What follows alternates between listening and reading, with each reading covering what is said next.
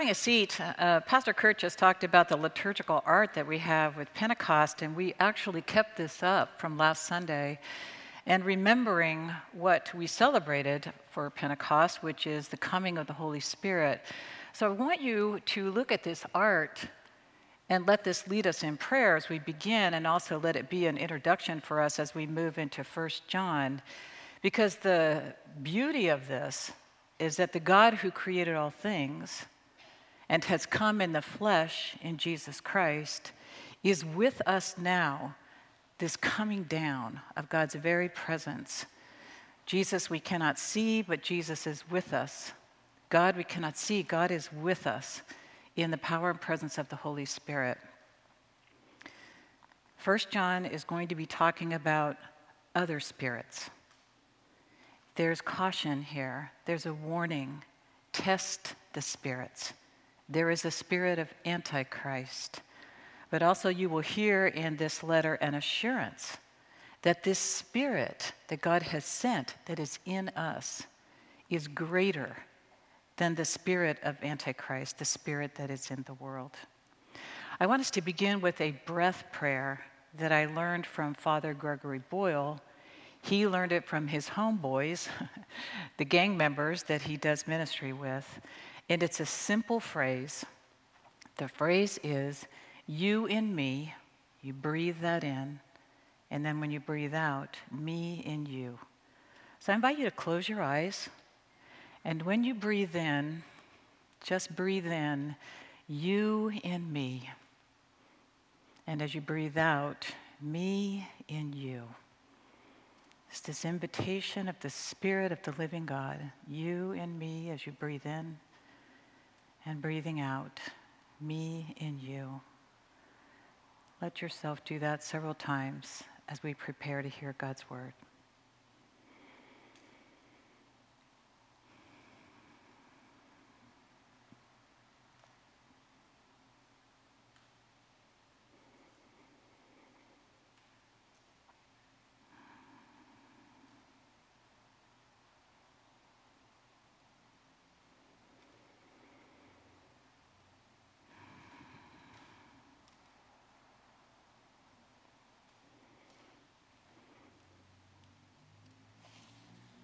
Confident that God is eager to be with us, to fill us. We move now to God's Word. God is eager to speak to us. If you have a Bible, either on your phone or some accessible way, I invite you to open it because we're also going to look at the very end of the sentences that are parentheses around this passage, which I think is part of the reassurance of what First John is saying. 1 John 4, verses 1 through 12. Listen to God's word to you. Beloved, do not believe every spirit, but test the spirits to see whether they are from God. For many false prophets have gone out into the world. By this you know the Spirit of God. Every spirit that confesses that Jesus Christ has come in the flesh is from God. And every spirit that does not confess Jesus is not from God. And this is the spirit of the Antichrist, of which you have heard that it is coming, and now it is already in the world. Little children, you are from God and have conquered them. For the one who is in you is greater than the one who is in the world. They are from the world, therefore, what they say is from the world, and the world listens to them. We are from God. Whoever knows God listens to us and whoever is not from God does not listen to us. From this we know the spirit of truth and the spirit of error. Beloved, let us love one another, because love is from God. Everyone who loves is born of God and knows God. Whoever does not love does not know God, for God is love. God's love was revealed among us in this way God sent his only Son into the world so that we might live through him.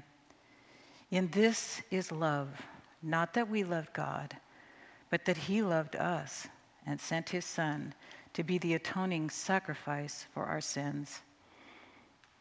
Beloved, since God loved us so much, we also ought to love one another. No one has ever seen God. if we love one another, God lives in us, and his love is perfected in us. So before we close this scripture, look at the sentence immediately preceding our passage. John writes, By this we know that he abides in us, by the Spirit that he has given us. And look at the sentence right after our passage. By this we know that we abide in him and he in us because he's given us of his Spirit this parenthesis, this hug of reassurance. God's Spirit has come. God's Spirit lives in us. God's Spirit is greater than the spirit of Antichrist in the world. This is the gift of God's Word. Thanks be to God. So here we are on this holiday weekend, and it's supposed to get really hot. Really hot. So I think people, a lot of people are going to head to the beach. And all up and down the coast, I'm sure people will be jumping into that very frigid water and swimming away as if it wasn't freezing. One of the things about swimming in the ocean, and many of you know this, is that great caution that in so many places there is an undertow. How many of you have been stuck in an undertow? It sneaks up on you, and it's scary because it's hidden. You can't see it, you're having a great time swimming in the ocean. All of a sudden, you are further and further away from the shore. Then, when you realize that you're further and further away and try to come in, it's really hard to do that because this undertow is taking you out. I have the sense that John is saying to the church, there is a strong undertow in your midst, and it's moving you away from the heart of your faith. And for that particular time in history, that undertow, the very popular way of thinking, the philosophy of the day, was an early form of what's called Gnosticism. Gnosticism was a kind of a Greek way of thinking where they treasured the spiritual realm, they treasured what was mystical and holy.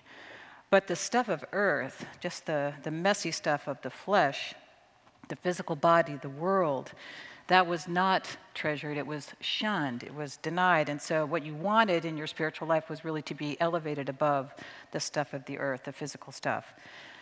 So, they were taking the, the good news of Jesus and they were getting rid of the flesh and blood parts of it, the mess of sin, Jesus' crucifixion. And they were taking the parts that fit with the dominant philosophy of the day and aligned their faith with that. So it was very hidden, very powerful, causing them to drift away from the uniqueness of who Jesus is and their witness. So we hear this caution, we hear this warning. Beloved, don't believe every spirit, but test the spirits. And also, we hear this great reassurance that the one who is in you is greater than this undertow, greater than the spirit of Antichrist. One of Trinity's core values that we articulated several years ago is this. In the context of all the pressures of life in the Silicon Valley, our desire is to align our everyday lives with the way of God revealed in Jesus Christ. I love that. And as you look at that, and as we hear that, you can almost hear that there's the threat of an undertow, right? All the pressures of life in Silicon Valley. And my friends, that threat is not just outside the church, it's also in the church. And that's what First John was trying to tell, and 1st and 2nd and 3rd John actually. That it can take us in the opposite direction this sudden or this very subtle hidden drift toward aligning ourselves with the dominant philosophy that's around us, rather than aligning our lives with who Jesus Christ is. I was talking with a friend this last week. We had lunch together. She actually spends part of her time in Southern California, part of her time up here in the Bay Area, worships with one church when she's down there, worships up here. We were talking about church talking about what's going to happen for me as I move toward retirement and where will I be worshiping, which is a really good question. And just talking about what we value in churches and um, what's important to us. I was surprised to hear her say, in her church community, she's in a small group, and she's finding that most of them are moving away from Christianity in her small group in the church. That they are speaking more and more negatively about their Christian faith. And speaking, she's, she's very supportive of learning from different faith traditions. She doesn't have a problem with that, but she doesn't want to let go of the core of our faith tradition and who we are in Jesus Christ. And we were talking about why that was true or why she thought that was true. She wasn't quite sure. Maybe the negative depiction of evangelical Christianity, maybe it feels anti intellectual to believe that God really came in the flesh in Jesus Christ, that he was crucified and um, atoned for our, our sins. But when she was talking, it was just making me mindful of our passage and this hidden, powerful undertow that takes our faith and wants to align it with what sounds right to the world. She was talking about how they feel more comfortable talking about the tenets of Buddhism. That, found, that sounds more right and is more aligned. Warning test the spirits. Beware of the spirit of Antichrist that takes us away from the good news embodied in the person and work of Jesus Christ. Several years ago, I was attending a conference. It was a contemplative conference up at Lake Tahoe, a five day conference, and they had a speaker. We always have a speaker in the morning, and then small groups and worship in the afternoon, later in the day. And the speaker this time was Dr. Fred Luskin. Dr. Fred Luskin, very well known at Stanford. I think he's retired, but at the time he was in charge of the Forgiveness Project and has written several books on forgiveness. And so he came to speak on forgiveness. It was unusual to have him come because it was a Christian conference and he is Jewish.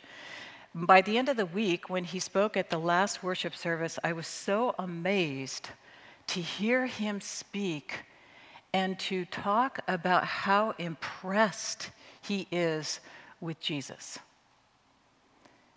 Jesus on the cross is saying, Father, forgive them, for they do not know what they're doing. Saying that to the very ones who have crucified him. Hearing him speak with complete awe and reverence, genuinely impressed, more impressed with any other illustration and example of forgiveness he's ever seen in all the work he's done on forgiveness. It was so powerful to see how deeply moved he was in a way that I think caused the rest of us who are very familiar with this story to be freshly moved ourselves. That this is love. Not that we love God, but that He loved us and sent His Son to be the atoning sacrifice for our sins. This is what the Spirit of God affirms in us. And the spirit of the Antichrist, or not the Antichrist, but spirit of Antichrist, denies the God who loves us like that. I think for many of us, this is our favorite way of talking about God and giving witness about God. And many people love this. If you read the rest of the chapter, first chapter four, this is a wonderful chapter talking about who God is and the love of God. But even here, my friends, this undertow can be at work. Years ago, Mother Teresa came to New York City for a visit, and there was a particular priest who was given the privilege of being her host uh, in the day and a half that she was going to be in town. He was thrilled he imagined himself having these long conversations with her, and somehow some of her goodness would rub off on him. But it turned out that in that day and a half, he never got one minute alone with her. She was out with people, caring for them, praying with them, being interviewed by others, going to prayer breakfast. She was busy the whole time. But then he got permission from his bishop to fly with her back to India. So he, he told her that he had that permission, he was going to fly with her, and that he was hoping she would let him sit uh, next to her on the plane because he really wanted, as he told her, to learn more about her insights and just somehow have her love for the poor somehow have an impact on him. And as he was talking with her, she stopped him and she said, My son, can you afford the price, the plane tickets to India? And he said, Oh, yes, I can afford that. She said, Okay, I want you to take me very seriously here. Take what you would have spent on that plane ticket and give it to the poor.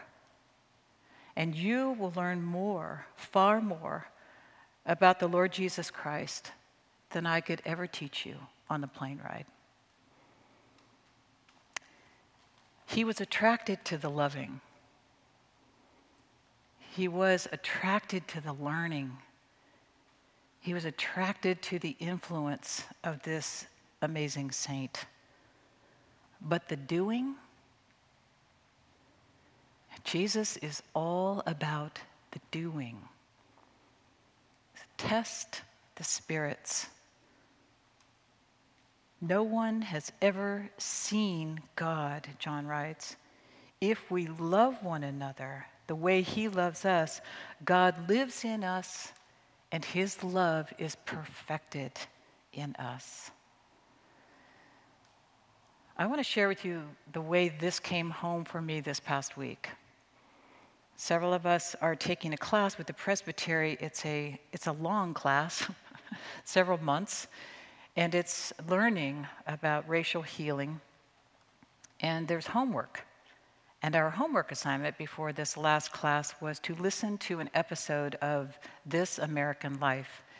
This is Ira Glass telling stories or interviewing, and this particular episode was called The Problem We All Face. That's a fascinating uh, episode. And I want to tell you just one piece of it that came up in our class last week. So, the story was about a school district in Missouri. And this school district in Missouri is predominantly poor, predominantly black. And there's a high school in that school district called Normandy High School.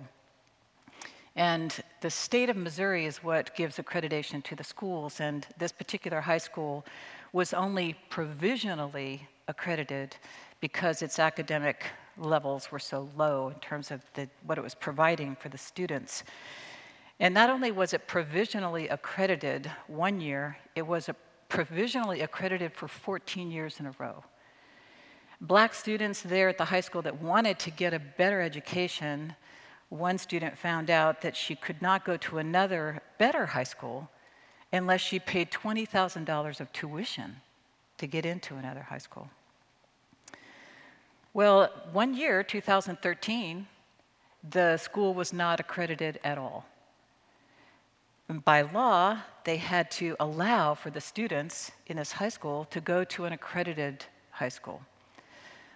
So they decided that this school that was 30 miles away, they would allow these black students to go to that accredited high school, James Howell High School. Well, this was announced to the parents and the students at James Howell High School just a week later. And you can imagine they were none too happy about this, so they had a town meeting, and there were 3,000 people that showed up to this town meeting. And the parents were expressing their, their rage, their anger, how upset they were, basically the fact that they did not want these black students in their school. They were talking about the violence that would come into the school, how the test scores would be lowered, the drugs that would come into the school, that people would start moving out of the area. In fact, they already knew people who were thinking about doing that. And there was one person in that crowd. It was a black student from Normandy High School, she and her mother, who were so thrilled. For them, it was an answer to prayer that they were going to be allowed to go to this better high school. So they came to the town meeting. And she got in the queue, in the line, to go up and to speak. But it was so intimidating that she sat back down and she didn't say anything. During our class last week, our black facilitator talked about this town meeting and noticed that nobody stood up. Nobody stood up to speak on behalf of the black students and the needs of the black students. And so he asked us to imagine ourselves at that meeting. Place yourself there, he said, and what do you notice? And after having us just recall the intensity of that meeting and what it would be like to be there, here we were in this class where we're trying to learn solidarity to stand with those who are suffering from systemic racism. And he said this being present is not solidarity. Knowledge is not solidarity. Solidarity is the kind of unity that costs you something. That was a testing for me, I have to say, because being present works for me. Learning and gaining more knowledge, that works for me. But being willing to stand up and speak out against systemic racism when it costs me something, that would be really hard. In that setting, that would have been really, really hard. Test the spirits and see whether they are from God. And what I appreciated about this class last week is that he began and ended it just like with our passage in 1 John, with this reminder that we are filled with the Spirit of Jesus. This is who lives in us.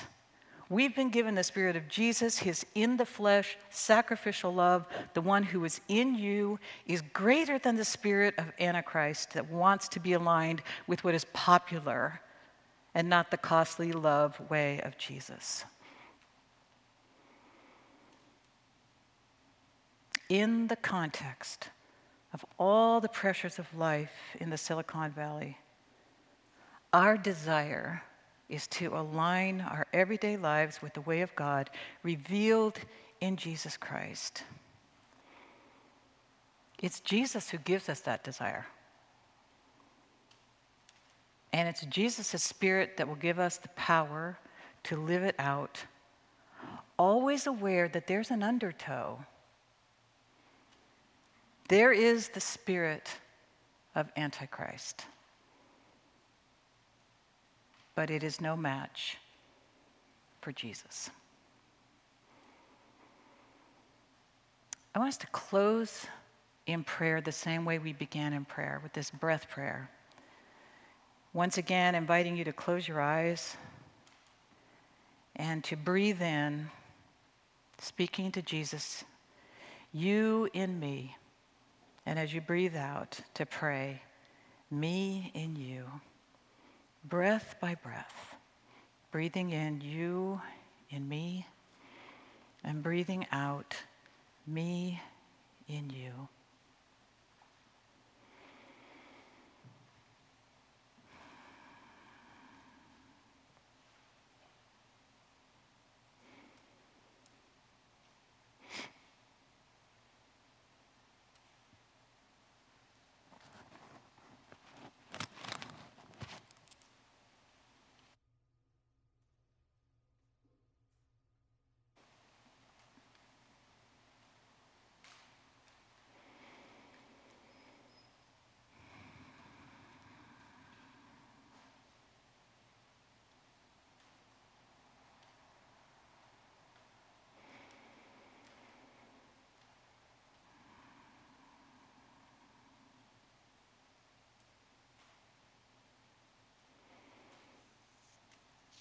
Amen.